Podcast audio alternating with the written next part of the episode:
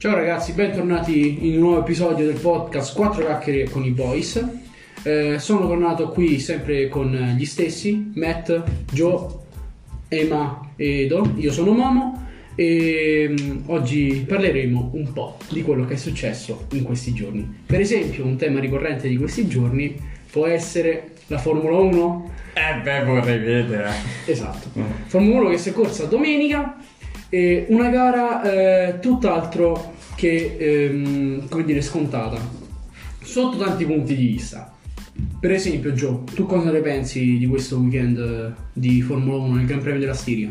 Allora, a guardare dalle qualifiche e anche dalle prove libere sembra una gara molto noiosa e scontata perché eh, la Mercedes e Verstappen erano di, tu- di un altro livello e ehm, le altre come la Ferrari erano tutte quasi a pari merito, infatti nella qualifica erano tutte arrivate quasi con lo stesso tempo, erano tutte racchiuse in circa mezzo secondo.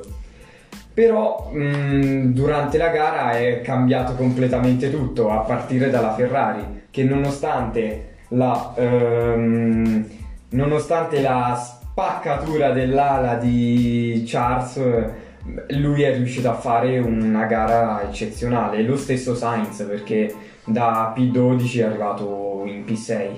Diciamo infatti il ritmo eh, gara delle Ferrari è stata una gran sorpresa perché in queste gare eh, abbiamo sempre visto una Ferrari che andava bene in qualifica, si qualificava molto bene, sempre davanti a McLaren e anche qualche volta davanti addirittura a Red Bull o Mercedes, poi il passo gara era nettamente inferiore e veniva passata da molte macchine. Invece questa volta è il contrario, una macchina che in qualifica non ha avuto ehm, delle qualifiche brillanti, appunto eh, la dodicesima posizione di Sainz, eh, la settima di Leclerc. E poi in realtà in gara è andata a fare zigzag tra le altre macchine, anche essendo infatti dopo eh, Red Bull e Mercedes eh, la macchina con il miglior ritmo, con i migliori tempi. Sì, è stata davvero una sorpresa perché eh, Leclerc era partito settimo, ha subito avuto questo incidente, da P18 era riuscito a tornare in zona punti con un buon passo gara e con gomma dura, poi dopo il- un altro pit stop ha rimesso gomma mm, media e è riuscito di nuovo a tornare a punti e a ritornare in P7 mentre Sainz eh, da P12 a P6 in mm, abbastanza pochi giri facendo notare tranquillamente che era molto più veloce degli altri e c'era pericolo davvero che riusciva anche a prendere Norris se non fosse stato per Hamilton che mm, gli si bloccava davanti Prendeva quasi un secondo al giro a Norris, poi è arrivato Hamilton e ha perso anche 7 o 8 decimi al giro. Stato molto penalizzato dalla lentezza, che sembra un paradosso dire la lentezza di Hamilton, però è così ed è successo. Eh, io ho dato per esempio ehm, dei voti a questo weekend e vorrei sapere se tu sei d'accordo con quello che penso io. spara I voti sono da 0 a 10. Eh, ho messo 0 alla scuderia Williams e alla Tifi. Scuderia Williams intendo proprio i meccanici, perché eh, non sono stati in grado di dare una macchina che Russell stava portando egregiamente. Eh, hanno fatto eh, de- de- dei danni anche eh, con il pit stop lunghissimo, quasi un minuto, e gli hanno fatto perdere posizioni, poi addirittura il DNF perché la macchina non reggeva. Eh, e poi la Tifi dietro addirittura Schumacher e quasi Mazepin che poi l'ha superato nel finale però dietro un As che quest'anno eh, non c'è Ehm, poi ho messo uno a Ocon e Gasly Eh, Ocon eh, perché sta deludendo eh, non è riuscito neanche a entrare in Q2 con, la, con l'Alpine che aveva un buon ritmo eh, ha fatto un'altra gara molto spenta, niente punti. Sembra quasi che dopo il rinnovo del contratto si stia adagiando sugli allori. Eh, su questi primi due voti qualcosa da dire? Eh, con la Williams e la Tifi sono molto d'accordo perché eh, Russell era davvero la sorpresa di questo weekend, visto che era arrivato in eh, P11 mi sembra o P12 in qualifica e poi con, penali- con la penalità di Tsunoda era arrivato addirittura in P10 e poi dopo ave- era pure partito bene in gara perché era riuscito ad arrivare in P8 Soltanto che dopo i meccanici tra il pit stop fallito e il problema non sono riusciti a farlo andare avanti e si è dovuto ritirare, mentre la Tifi proprio una differenza incredibile con il abissale proprio, sì. il proprio compagno di squadra.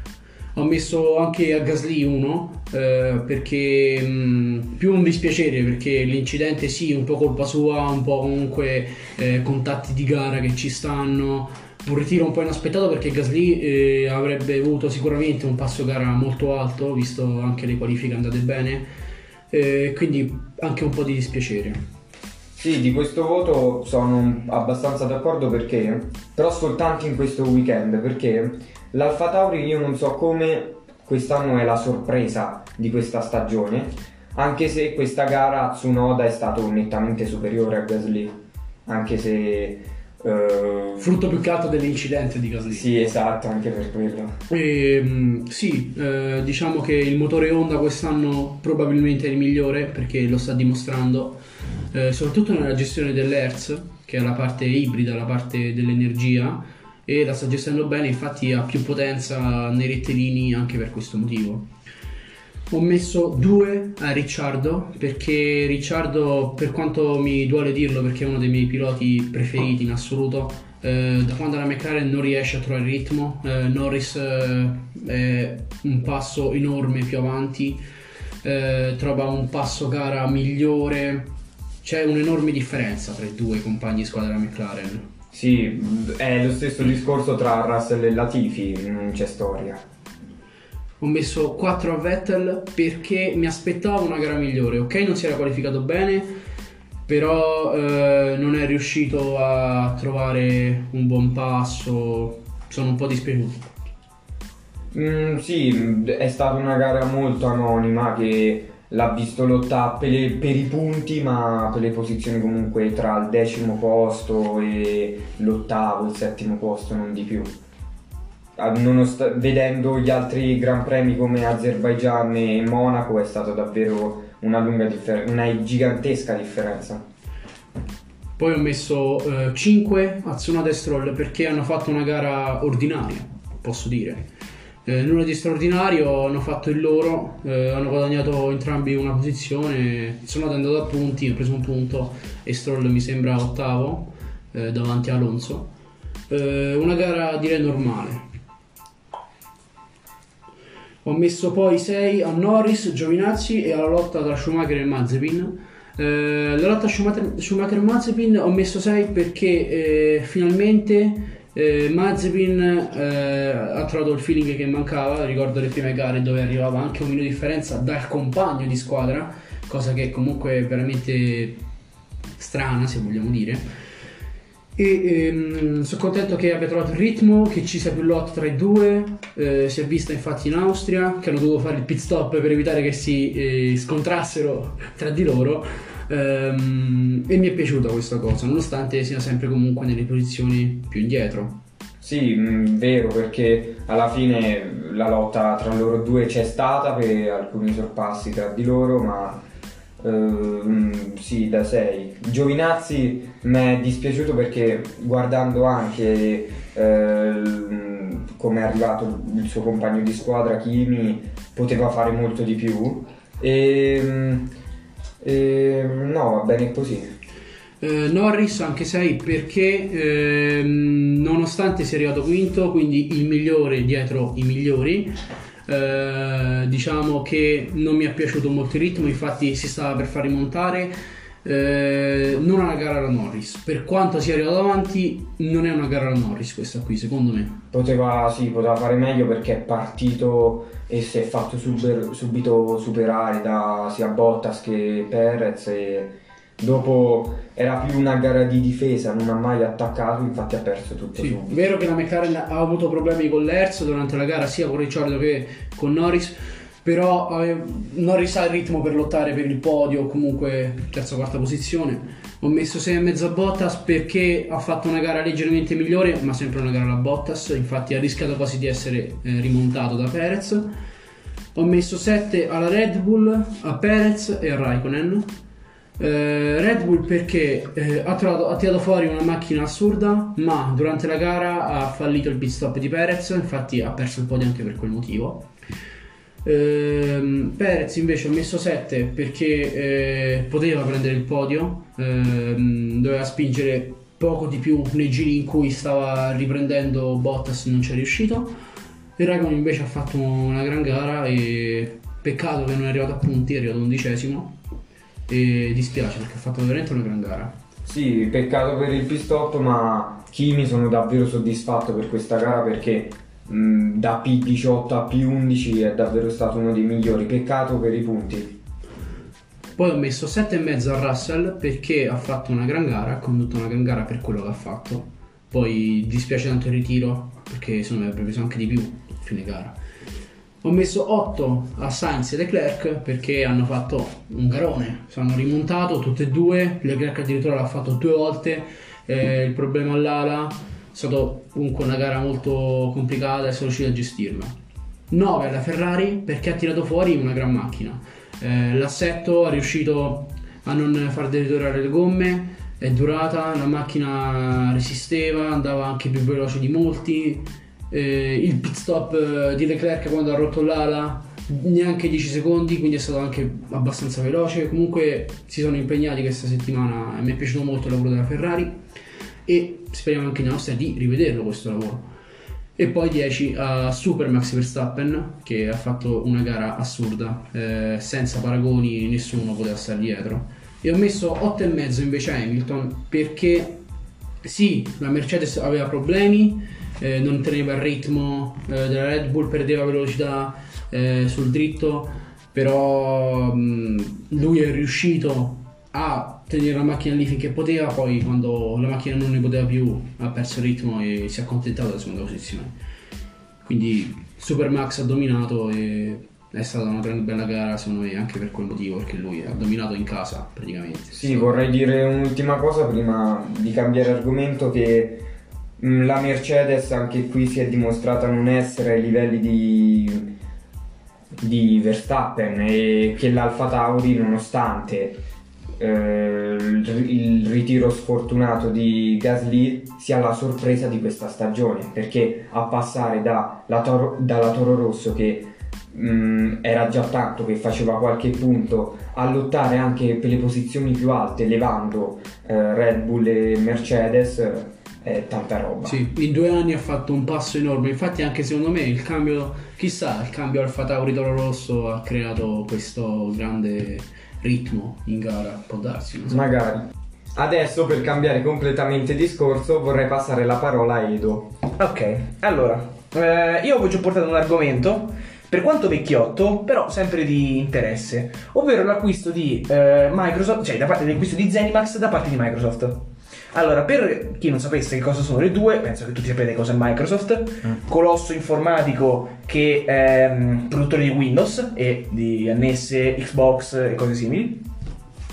E ehm, Zenimax invece, questo magari non lo conoscete, è un, un insieme eh, di case produttrici videoludiche che comprende ID Software, produttrici di Doom, eh, Bethesda, produttrici di Fallout e eh, The Elder Scroll, TES, insomma, ad esempio Skyrim o Oblivion, e eh, Machine Game, produttrice di Wolfenstein. Il gioco e io che pensavo che fosse un vaccino No, no, no, quella è l'AstraZeneca. Qui non parliamo di vaccini, parliamo di videogiochi. Non parliamo non di vaccini, Allora, di quel vaccino. quello che eh, volevo raccontarvi è il fatto che questo acquisto è arrivato, oltre che come un fulmine a ciel sereno, abbastanza pesantemente a livello dei giocatori PlayStation. Questo perché? Perché quando si è venuto a sapere che Microsoft aveva in mente di acquistare non tanto Zenimax quanto più Bethesda, a me mi ha preso più che altro l'acquisto di ID Software per la- perché è casa produttrice di Doom, però in questo caso l'acquisto di Bethesda ehm, fu abbastanza spaventoso per tutto il mondo videoludico perché avere tutti i giochi eh, che siano Fallout, che siano TES, che siano poi tutti gli altri giochi per certi versi pubblicati da Bethesda su ehm, solo su Xbox faceva abbastanza paura Eh, perché comunque prenderebbe tutti i diritti, si può dire. senza, di- senza si direbbe Si può dire. Cioè, i diritti di videogiochi. lei, lei ha i diritti, ma una cosa che probabilmente faranno, e che io spero, è che le serie nuove, quelle più recenti, cioè no, sì, no, eh, le serie nuove sì, quelle più recenti, eh, usciranno, non dico in esclusiva, però usciranno comunque in anticipo su console Microsoft. Insomma, Microsoft si è un po' su voluta... PC o- Microsoft si è voluta prendere un po' il monopolio. Sì e no. Adesso ti spiego perché. Ehm, eh, la cosa particolare di questo acquisto è stato che ehm, Bethesda è un colosso a livello videoludico e questo ha portato a eh, uno scompiglio generale nel mondo dei, video- dei videogiochi perché saghe come appunto Fallout, Doom, Wolfenstein per quanto sia la minore tra queste tre ehm, ha fatto abbastanza paura. Perché? Perché eh, tantissimi giocatori, ma non prendiamo Doom perché Doom è un gioco più da PC che da console, essendo che è uno sparatutto molto frenetico. Il mouse e tastiera è sempre la miglior scelta, però io ad esempio che gioco da console, per la versione della PS4, ehm, è un pochetto... cioè comunque ci sono affezionato, ecco. Quello che però voglio dire è che saghe come invece Wolfenstein, che per quanto sia comunque uno sparatutto abbastanza frenetico, è molto più alla Call of Duty di- rispetto a Doom, oppure di Fallout. Fallout è sì uno sparatutto, però assolutamente meno frenetico di, di mm, Doom. Lo paragonerei a un mm, The Last of Us a livello di gameplay. Molto sottovalutato Wolfenstein comunque. Sì, eh, voglio. Molto sottovalutato. Ehm, cioè, oddio, Wolfenstein ha il suo bel fandom, eh? ha il suo enorme fandom, per quanto l'ultimo Youngblood abbia, abbia fatto un po' mm, schifo. Non è fare schifo, è semplicemente che c'è più No, no, audience per altri no, giochi. Young- Youngblood ha fatto schifo. Mm. Fidati, Youngblood ha fatto schifo. Però, eh, cioè, è- insomma, a me almeno ha fatto schifo. Da quel che mi è arrivato all'orecchio, non solo a me. Però, quello che voglio dire è che ehm, cosa porterà questo acquisto di Microsoft? Ora, se Microsoft voleva dare, a parte che Microsoft qualche anno fa aveva in progetto di comprare Sony. Io non so quanto puoi essere matto e quanti soldi puoi avere per farti venire in mente un'idea del genere, però gli è venuta. Ovviamente non è andata a buon fine perché Sony e Microsoft sono ancora due aziende distinte, però ci ho provato.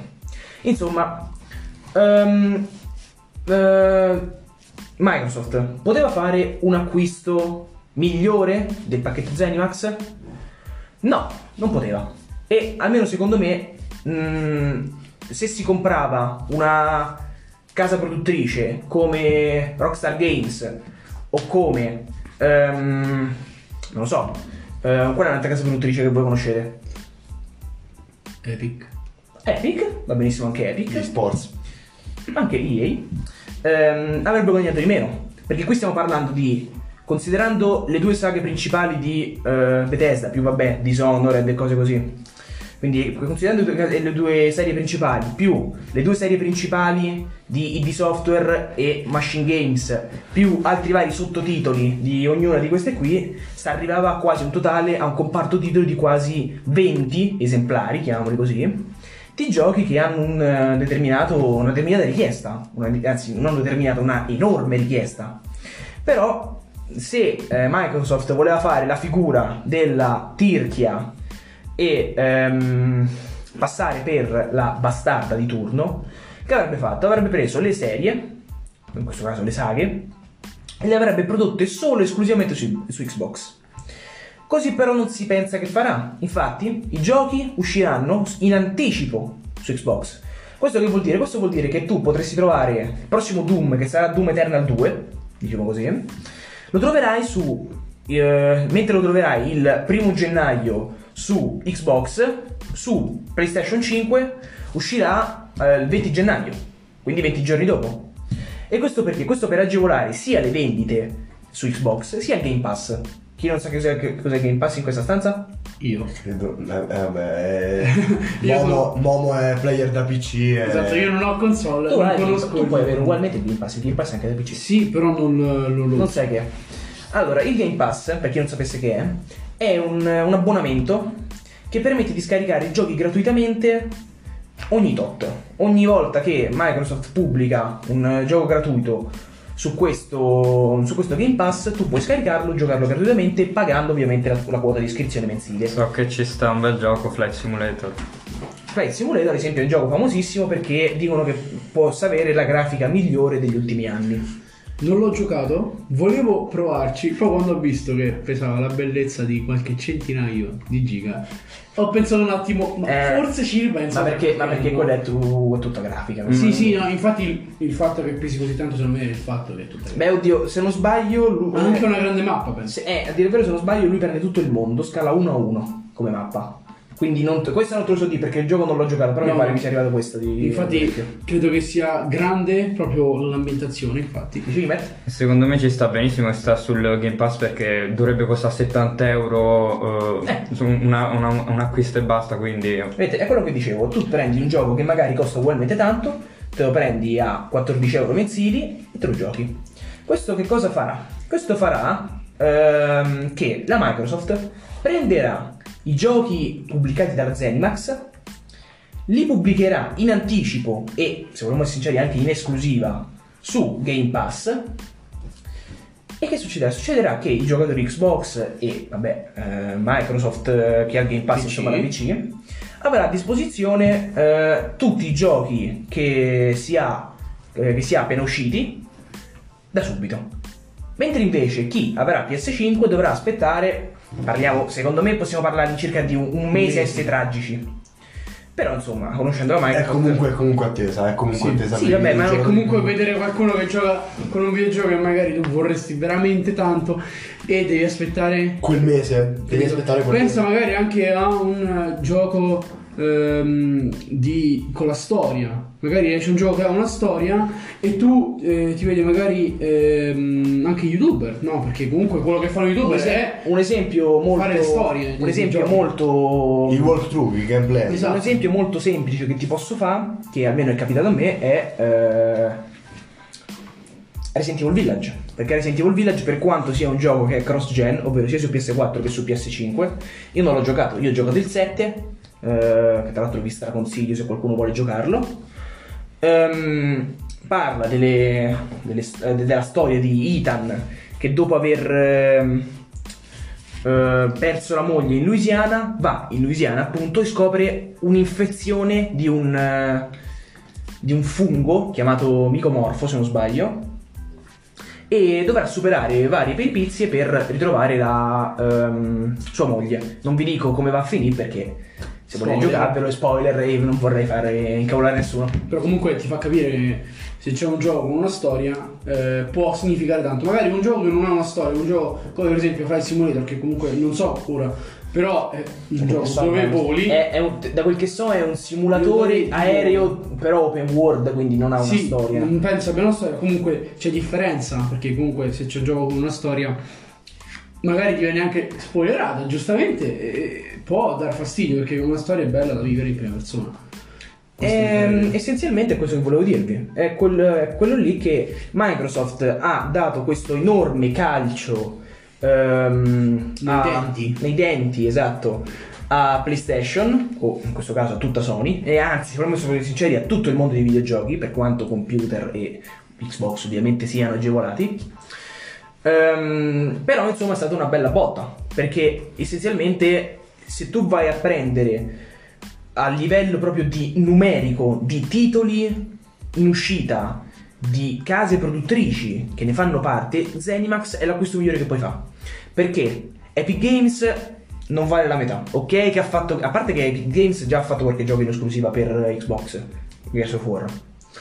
Se non sbaglio, mi pare, mi pare però forse in esclusiva per Xbox, io gioco da PlayStation quindi non, non te lo saprei dire. Comunque, ehm, oppure Rockstar Game, Rockstar Game è più facile penso comprare Saturno che comprare la Rockstar. Però insomma, se ti compravi la Rockstar avevi Red Dead Redemption quando, se, quando e se uscirà il 3 e GTA quando e se uscirà il 6. Oramai è diventato più un se che un quando l'uscita de- del Sì, prossimo sì, capitolo sì, sì. della saga. Beh no, oddio. Ma adesso, adesso adesso, adesso a quinta dire il vero, stanno. mh, Allora, a parte che hanno annunciato che ce li, ce li hanno presi tutti quanti in giro il, eh, il porting di GTA 5 su PS5. Cioè, GTA 5 ha passato PS3, PS4 e PS5. Insomma, lui campa dal 2013 fino al 2022 almeno. È una cosa, alquanto secondo me, ridicolo che, che ti porta dei soldi, però insomma.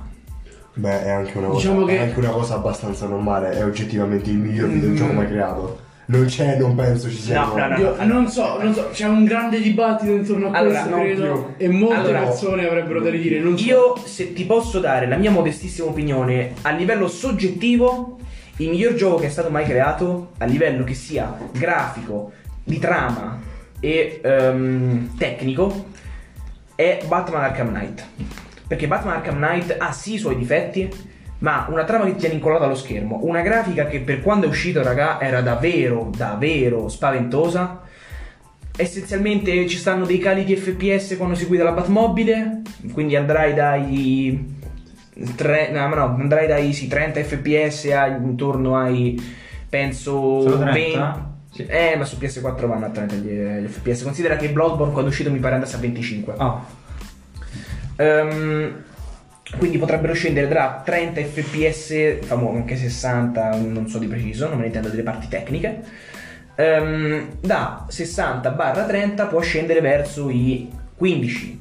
15 è davvero poco per un videogioco, però insomma le sezioni con la Batmobile, esplosioni, alta velocità, ehm, è, be- è bello carico.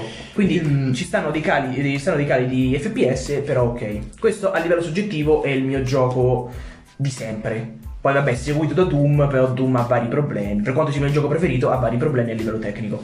Mentre invece, se vogliamo parlare di oggettivo, il gioco oggettivamente migliore mai creato, secondo molti, è Skyrim. Skyrim è pieno, ma di pieno di bug, però è un gioco che ti poteva accompagnare per anni. Final, Awa- Final Awake. You Finally Awake, che era l'inizio, che è appunto la scena iniziale con cui iniziava Skyrim. E sì, secondo molti il gioco migliore de... Cioè, quando vedi le classifiche del decennio, io considero quelle del decennio come classifiche migliori perché alla fine, cose così, eh, GTA 5 era sempre quarta, terza, seconda posizione, non era mai sotto il quinto. Però, insomma, di, che, da, chi, di da eh, quarta, quinta posizione al miglior gioco di sempre, ne passi di acqua sotto i ponti, soprattutto che dopo è uscito Red Dead Redemption 2 e l'ha surclassato. Io parlo del miglior gioco di sempre non perché sì ci sono, arriva- sono arrivati giochi che l'hanno superato ma in termini di statistiche ora io parlo di un gioco che è stato fatto nel 2013 14 non mi 13, ricordo insomma 2013. no? Era anche rivoluzionario comunque. rivoluzionario uno un gioco che per l'anno in cui è uscito aveva una grafica clamorosa. Quello certo. clamorosa.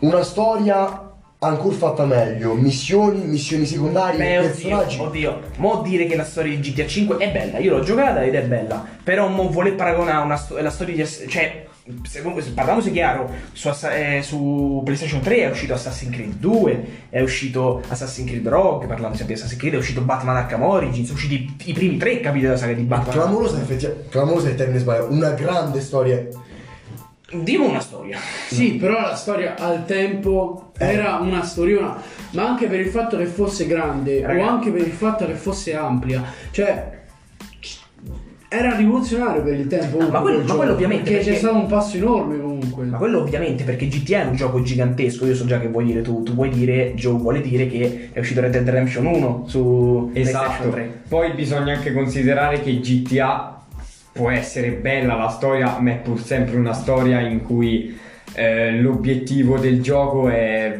mm, Rubare. far divertire le persone, non concentrarsi principalmente sulla Cioè, storia. noi adesso parlando un, atti- parlando un attimo di trame videoludiche, che è effettivamente un bel argomento su cui ognuno può esprimere la propria opinione, parlando di video- di trame videoludiche, la trama videoludica perfetta, almeno a mio parere, non esiste.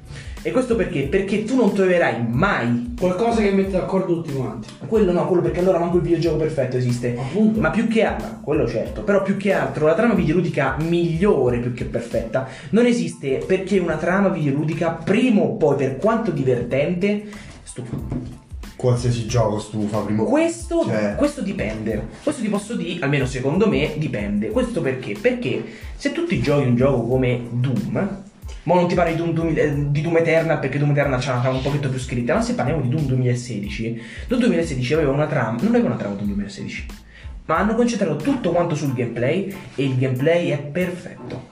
Di Doom 2016, di Eternal avrei delle cose da ridire, di Doom 2016 invece è perfetto. È anche vero che è una cosa totalmente differente creare un gameplay perfetto e creare una storia perfetta. Sì, ma tu Dietro quando... alla storia c'è più ingegno, più lavoro forse. Mm, no, questo, questo te lo posso dire assolutamente, te lo smentisco perché semplicemente quando tu vai a fare il gameplay devi trovare il modo che il gioco sia accessibile a tutti. Per quanto una persona possa non aver mai toccato un FPS, comunque deve essere in grado di mettere, di prendere le mani sul controller, non essere però da subito, ma dover imparare. Se invece tu vai a se tu invece fai un gameplay raffazzonato, legnoso e essenzialmente che non funziona e noioso soprattutto, il gioco non funziona di per sé. Può avere la trama più bella del mondo, ma se non riesci ad andare avanti per la noia, allora non è un bel gioco.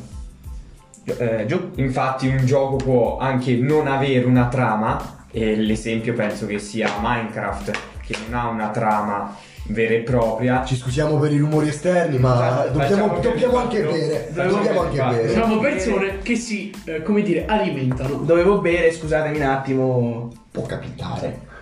Gio, vai. Stavo dicendo che ehm, un gioco può anche non avere una trama, e l'esempio è Minecraft perché non ha una trama, però l'importante è che diverti. Infatti GTA ancora vive secondo me perché nonostante Online. L'online- l'online, sia mm, fantastico. Sì, Online per me è la parte migliore di GTA 5. Anche perché ehm, Rockstar si punta molto eh, nell'evolverlo l'online, c'è sempre qualcosa di nuovo, quindi eh, non si fermano mai e anche per questo GTA Online continua a vivere. Puntualizziamo su una cosa. Gli aggiornamenti dell'online di GTA portano sempre eh, cose nuove e cose innovative, ma spesso e volentieri hanno portato anche aggiornamenti clamorosamente inutili. È vero, verissimo. Per esempio, anche con l'aggiunta di, o l'aggiunta di veicoli clamorosamente inutili. Uno di questi fu l'aggiunta storica, non so se qualcuno di voi se la ricorda, l'autorampa. Qualcuno si La, ricorda? la Ramp Buggy. La ramp buggy, veicolo clamorosamente inutile dal prezzo sproporzionato. Dal prezzo sproporzionato. Ora io mm, vorrei un attimo dire e allacciarmi all'argomento di prima perché Gio ha puntualizzato un gioco senza trama, senza trama come Minecraft, con una grafica pixelata, un gioco fondamentalmente, passatemi il termine, un gioco stupido. Io Tuttavia, tuttavia, rimane ancora oggi il gioco che attualmente è il gioco più giocato al mondo. Io prima di un attimo lasciare la parola a Matt volevo precisare che un esempio ancora più vicino magari che è un pochetto più vecchio è Tetris. Tetris quando è uscito non, sa- non, è- non c'era una trama, Tetris che era? Tetris era un gioco arcade. Anzi, era schematico. Era dire. schematico, addirittura era random. Però Tetris è tuttora, era fino a... Un po' tipo qua- Donkey Kong quello con i barili, il Sì, gioco esatto. schematico. Era tipo 4 anni fa, penso, il gioco più giocato di sempre.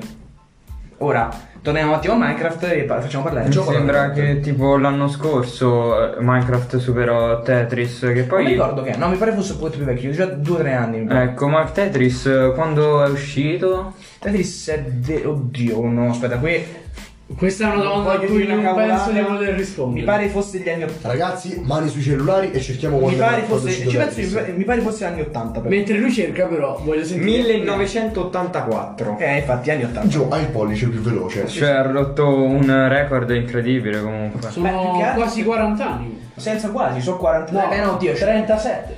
Eh beh, sì, più o meno. E un record così comunque se deve essere rotto da un altro videogioco deve essere così innovativo che adesso neanche, è mai- neanche sarà mai possibile Ma adesso. c'è un motivo su tutti quanti copiano Minecraft. Obiettivamente. Tutti i fake Minecraft su Play Store, quanto No, sono mamma belli.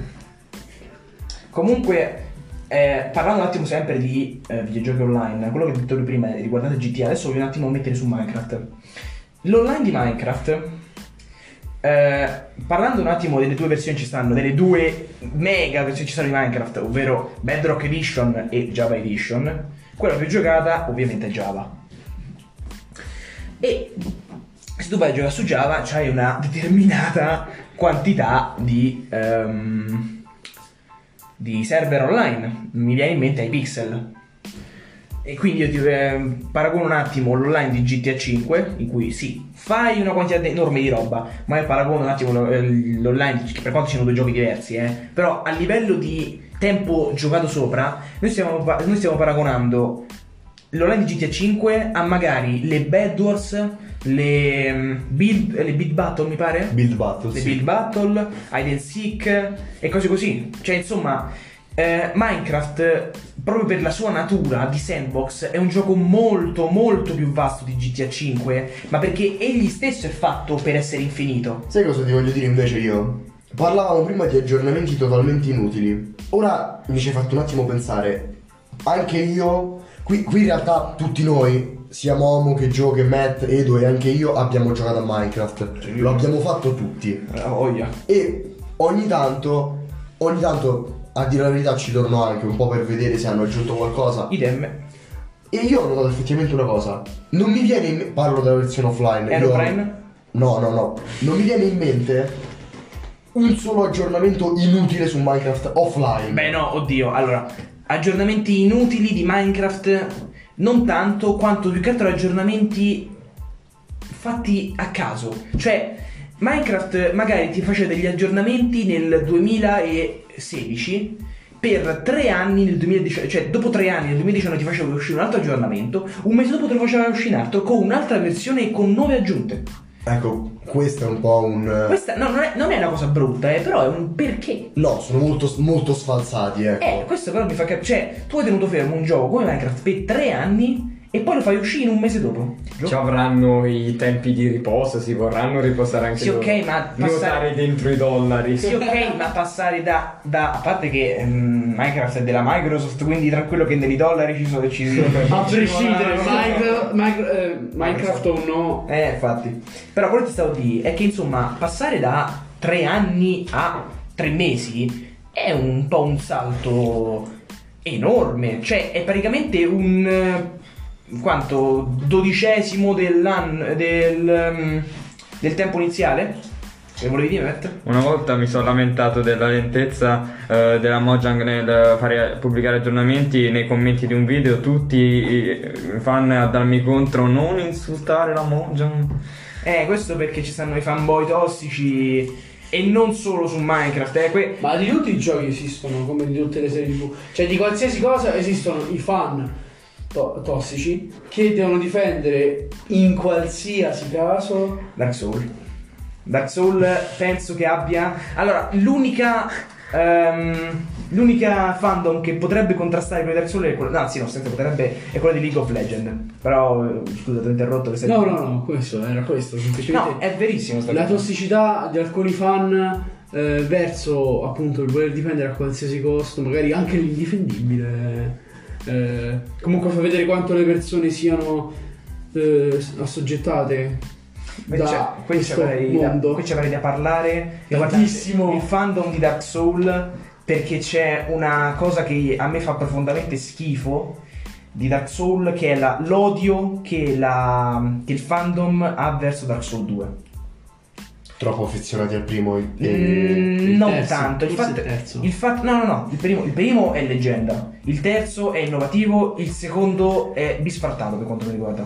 Perché il secondo ha portato un sacco di innovazioni che il primo obiettivamente non ha avuto le palle di fare. Noi parliamo di dual cioè tu- noi parliamo che sul primo usavi lo scudo o usavi lo scudo o usavi cioè lo scudo normale per fare i contrattacchi o lo scudo grande per fare le botte fine non potevi fare nient'altro e vabbè la spada che ogni arma c'era un moveset diverso, cosa che tanto secondo me se del tutto onesti è una cazzata perché tu andavi a prendere le armi standard che trovavi inizio game ed erano tutte uguali. Sai cosa? Ci allacciamo al discorso delle, delle community che esaltano cose normalissime o che allo stesso tempo fanno sì che la gente sminuisca cose molto belle. E qui si vola totalmente su un altro argomento. Io qui mi allaccio, visto che mm, uno che un po' vive in questo mondo come me è Momo. La musica. Artisti Poi vale pure per me. dipende. Qui vale per tutti, Vale di tutti, ma parlo un attimo di me. chi vive maggiormente. Di chi, esatto, di chi l'ascolta un po' di più, ecco. Leggermente tipo 8 ore al giorno. Anche di più, anche di più, insomma. E gli artisti che maggiormente, secondo te, sono stati influenzati in negativo dalla community, nel senso rovinati dalla community perché o che si parla di una community troppo attaccata o di una community di bambini o di boomer, Ma aspetta, ma, aspetta ma, ma tu intendi la loro community o anche una community esterna? la loro community della serie, mh, un artista che eh, è bravo, è oggettivamente bravo, eh, però una community troppo stupida e la community è un'altra community esterna lo considera una- un artista mediocre. Tutti i trapper moderni praticamente. Eh, molti trapper. Molti rapper moderni. Eh, posso farti un, Uno un- su un tutti. esempio può essere Shiva, no? No, ce n'è uno su tutti. Spero. No. Non saprei sinceramente, forse Capo Plaza, Rondo, comunque Li stai nominando tutti e, e magari ci stragano pure il podcast per copyright. Ma no. Ah, ma vabbè, ma parliamo Eh, di persone no, no, che- giusto, che- parlare. Ma è Però, da Supreme. sconsiglio. ok. Da Supreme. Ora, ehm, Joe qui ascolta il ding dong col Belgio, ascolta il country. Sono gusti, sono Guarda, sempre gusti. posso- se posso un attimo dire una cosa, un esempio che mi viene in mente è però dell'effetto contrario, ovvero che è una community esterna, averlo massacrato è Junior Kelly a Sanremo. Junior Kelly a Sanremo. Allora, finisco un attimo il discorso da Supreme e poi ci allacciamo Sì, sì, Junior. Kelly. Assolutamente sì, perché è un discorso che può essere interessante. Da Supreme è un artista oggettivamente bravo, è entrato di prepotenza nella scena con basi mai sentite prima, Vero, è stato molto rivoluzionario. molto, molto innovativo, note vocali fatte in modo particolare. Poi ha raggiunto anche un po' la fama molto velocemente, cioè ascoltato, ha fatto il boom praticamente, è stato il boom, ascoltato sì, da dal singolo scuola, dal singolo scuola fino a arrivare a grandi traguardi come una partecipazione anche piuttosto corposa nell'album della Macete, il Macete Mixtape volume 4 e tanti singoli, un album che è adesso mi sembra triplo disco di platino, la fine ha certificato proprio oggi, proprio lunedì e insomma un artista che però è visto all'occhio della community esterna come un artista sopravvalutato, solo perché ha una community fatta da ragazzini. È Un po' come Fortnite. un po' come Fortnite. Fortnite, non parliamo di questo Fortnite, parliamo di quello vero. Se- Stagioni 3, 4, fino ad arrivare più o meno alla 6-7. Ma anche alla 5. Anche alla 5. Joe? Abbiamo già parlato questo nel vecchio episodio, penso che Fortnite ci abbia già No, però, preso volevo, troppo no, per- tempo. però volevo dire soltanto che quello che rende Fortnite brutto è Sono i bambini. sono i sono i bambini, bambini. che sono Diciamo che- tryharder tossici e che cioè praticamente si vogliono sentire forti, vogliono fare i forti perché da poi lo sono, eh. Sì, sì, ma Però insomma vogliono rovinare tutto. Secondo me, infatti, si può parlare molto eh, di quello che riguarda i bambini e il mondo virtuale. Forse anche il fatto che ormai i bambini già da piccolissimi entrano nel mondo virtuale. Cioè, ci sono bambini veramente piccoli che giocano, per esempio, a Fortnite, che abbiamo fatto l'esempio fino adesso. E secondo me crescono anche male. Perché eh, cioè basta vedere, ci sono dei video che magari che girano anche su internet di bambini che si insultano tra di loro, tra bambini piccoli, per delle cavolate, come può essere ridarmi, ridarmi quell'arma, cioè per farvi capire Lo quanto adesso scarancano. il mondo, il, il mondo virtuale sia pieno di questi bambini, soprattutto i bambini siano eh, Tossici. sì, tossici, perché abbiamo, cioè, Cioè, questa cosa, mettiamo le mani avanti, non vale per tutti. Ci stanno, i bamb- ci stanno i bambini che Normali. giocano. Ci, sta- ci stanno i bambini che giocano perché vogliono divertirsi e poi sono bravi. E per carità sono contento per loro. Però poi ci stanno i bambini che magari. Io parlo di bambini, ma può essere anche un diciassettenne Esatto. come noi, eh. Non Io è adesso per- voglio fare non è semplicemente per la- quello. semplicemente un, ehm, un bambino che sinceramente se vedo uno di 8-9 anni che ha un canale eh, YouTube o un canale Twitch e si mette Ma- a fare ma video no, no perché uno che si mette a fare con gli amici eh, dei video o delle live in cui gioca e si prendono insulti strillano Mm. danno particolarmente fastidio perché ti fa vedere come questi bambini stiano crescendo male Quello è vero, quello è vero. e il bello, che dà ancora più fastidio a me, è che nella maggior parte dei casi i bimbi sono molto difesi dai genitori. Cioè non c'è neanche più un'educazione da parte dei genitori. Cosa che comunque noi abbiamo ricevuto Posso- sul mondo virtuale. Noi posso rac- allora io io voglio, un padre informatico, eh. voglio raccontare un piccolissimo aneddoto, no? Eh, sono andato a cena fuori e mi sono trovato questa scena di fronte. Eh, due, tre, no, mi fossero tre famiglie a cena con i figli. Eh, i, i- i ragazzini, due di loro, due, erano bambini piccoli, 6-7 anni insomma, due di loro eh, fuori dal ristorante a giocare con i giocattoli, il terzo bimbo seduto a fianco alla madre con la, la PS Vita, mi sembra. Quale La- la, PlayStation P? Cioè La PSP, la PSP a giocare, no?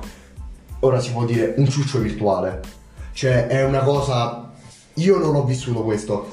Io, come penso tutti noi, siamo cresciuti normalmente senza. Beh, oddio, io questa cosa avrei da ridire perché io ho avuto un'infanzia abbastanza eh, Sì, ma non- legata di per sé ai videogiochi. non morbosa. No, ma non il fa- cioè, cioè, se- a parte che io non sono cresciuto assolutamente con i videogiochi, con la tecnologia in generale, io sono cresciuto eh, come a vecchio, no, non zappando la vigna, però eh, Insomma, sono è un po' cresciuto vecchio stampo, anidride stile, carbonica e ossigeno, insomma. Vecchio stile, cioè si gioca in campagna, ci si diverte in compagnia. Stai con gli amici. Non, non videogiochi, assolutamente no, anche che al tempo non ce ne fossero chissà quanti, però non sono cresciuto a videogiochi e vedere ci sono ragazzini adesso che passano intere giornate sui videogiochi, che non riescono a stare staccati da un cellulare eh, a 8 anni, cose che magari al tempo nostro il cellulare a a 8 anni neanche sapevamo che era, ti fa comunque riflettere su quanto stia peggiorando magari il mondo come Eh. i bambini stiano entrando nel mondo dei grandi troppo velocemente? Perché si parla anche di questo, perché i bambini sono entrati a contatto con il mondo dei grandi troppo velocemente. Perché tu puoi, puoi dire semplicemente. eh, puoi semplicemente dire un bambino che. Che gioca insomma ai videogiochi e dici ah un bambino che gioca ai videogiochi è normale ci passa il tempo o magari è solo una scusa del padre e della madre che passatemi il termine se ne fregano il cazzo del figlio e lasciano il tempo che trovano ai videogiochi per il bambino e loro se ne vanno insomma. Poi i bambini di oggi hanno troppa libertà secondo me nel mondo virtuale perché si possono anche andare a trovare diciamo in situazioni sco- parlo per, la loro, parlo per la loro età dico molto scomode si possono trovare no, diciamo in siti per adulti ecco a un'età che comunque non, non è idonea per questo ecco cioè Non solo, sì, sì, non solo siti per adulti, ma anche essere aggirati facilmente. Cioè, un è, fa- bambino. è facile scrivere a un bambino Eh, cioè, un, gli- un messaggio con un account anonimo e, e gli dici un qualcosa di dolce o comunque lo adeschi si può dire lo adeschi Sì, a descare. Certo. Lo- lo adeschi, In- insomma. eh, l'internet, de- internet dei criminali, chiamalo così, funziona in quel modo. Sì, eh. sì, escare. Comunque, no, ma anche non solo quello, cioè, è facile dire a un bambino, eh, vuoi V-Bucks gratis, restando nel mondo dei videogiochi? E poi magari, che ne so, ti fa da... eh, quello va a piare la carta di credito della sua mamma perché ha detto, eh, dammi questo, questo e questo da quello. Oppure dammi la tua email, dammi l'email dei tuoi genitori con la password perché almeno ti posso collegare l'account. Capito? È facile adescare un bambino perché basta una cosa che gli piace e, e- e praticamente l'hai preso, se si può dire. Per- Vabbè, c'è anche chi non utilizza la tecnologia e usa insomma il metodo più semplice di tutti. Stiamo organizzando un torneo in oratorio Eh. e vi è una strage. ci, dissocia- Ci dissociamo tantissimo. Ci dissociamo da una frase celebre di Fedez in No Game Freestyle finché non ti tocca da vicino come un prete a catechismo. Ma qui andiamo avanti e facciamo Questa parlare è un'altra storia. Questa è un'altra storia, facciamo parlare Matt. Per questo esistono gli account bambino e secondo me non bisogna vergognarsene, perché neanche i bambini bisognerebbe, si devono vergognare. Non quando lo hai a 16 anni come non possiamo dire chi. Non possiamo dire chi, ma conosciamo gente che a 16 anni si è fatta l'account bambino.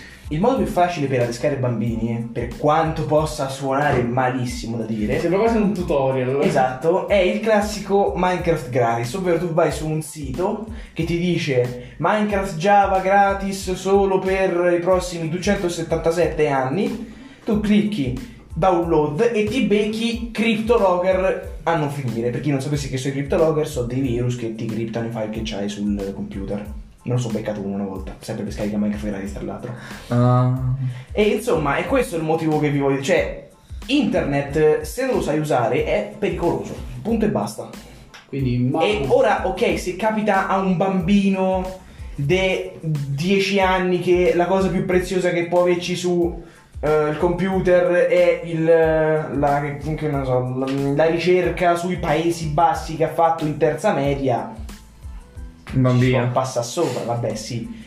Però se già ti pigli magari un, un- un ragazzo di, metti caso, 13 anni, no, di più, quant'anni? Mm, famo 16 anni, te, che ha dei dati un pochetto più importanti, o che magari è un computer ehm, diviso tra il figlio e magari, che ne so, la madre che lavora Il resto in- della famiglia. e, il resto della famiglia, esatto, e questo qui si becca un, un virus del genere, Ci sono anche magari, che ne so, i dati bancari, cioè ci può essere, può essere di tutto, ci può essere di tutto su un computer. È veramente pericoloso, anzi è più pericoloso forse nel mano di un bambino perché essendo il computer magari in un bambino è più dei genitori che del bambino stesso, magari a 16 anni il computer è personale, mentre il computer a 8, 9, 10 Sì, esatto. è più dei genitori. sì, sì, vero, vero. E quindi forse è più escluso in quel momento perché i genitori possono avere veramente di tutto, tutte cose molto eh, delicate, personali, cioè un, un- un conto bancario ci può essere veramente eh, cose delicate e personali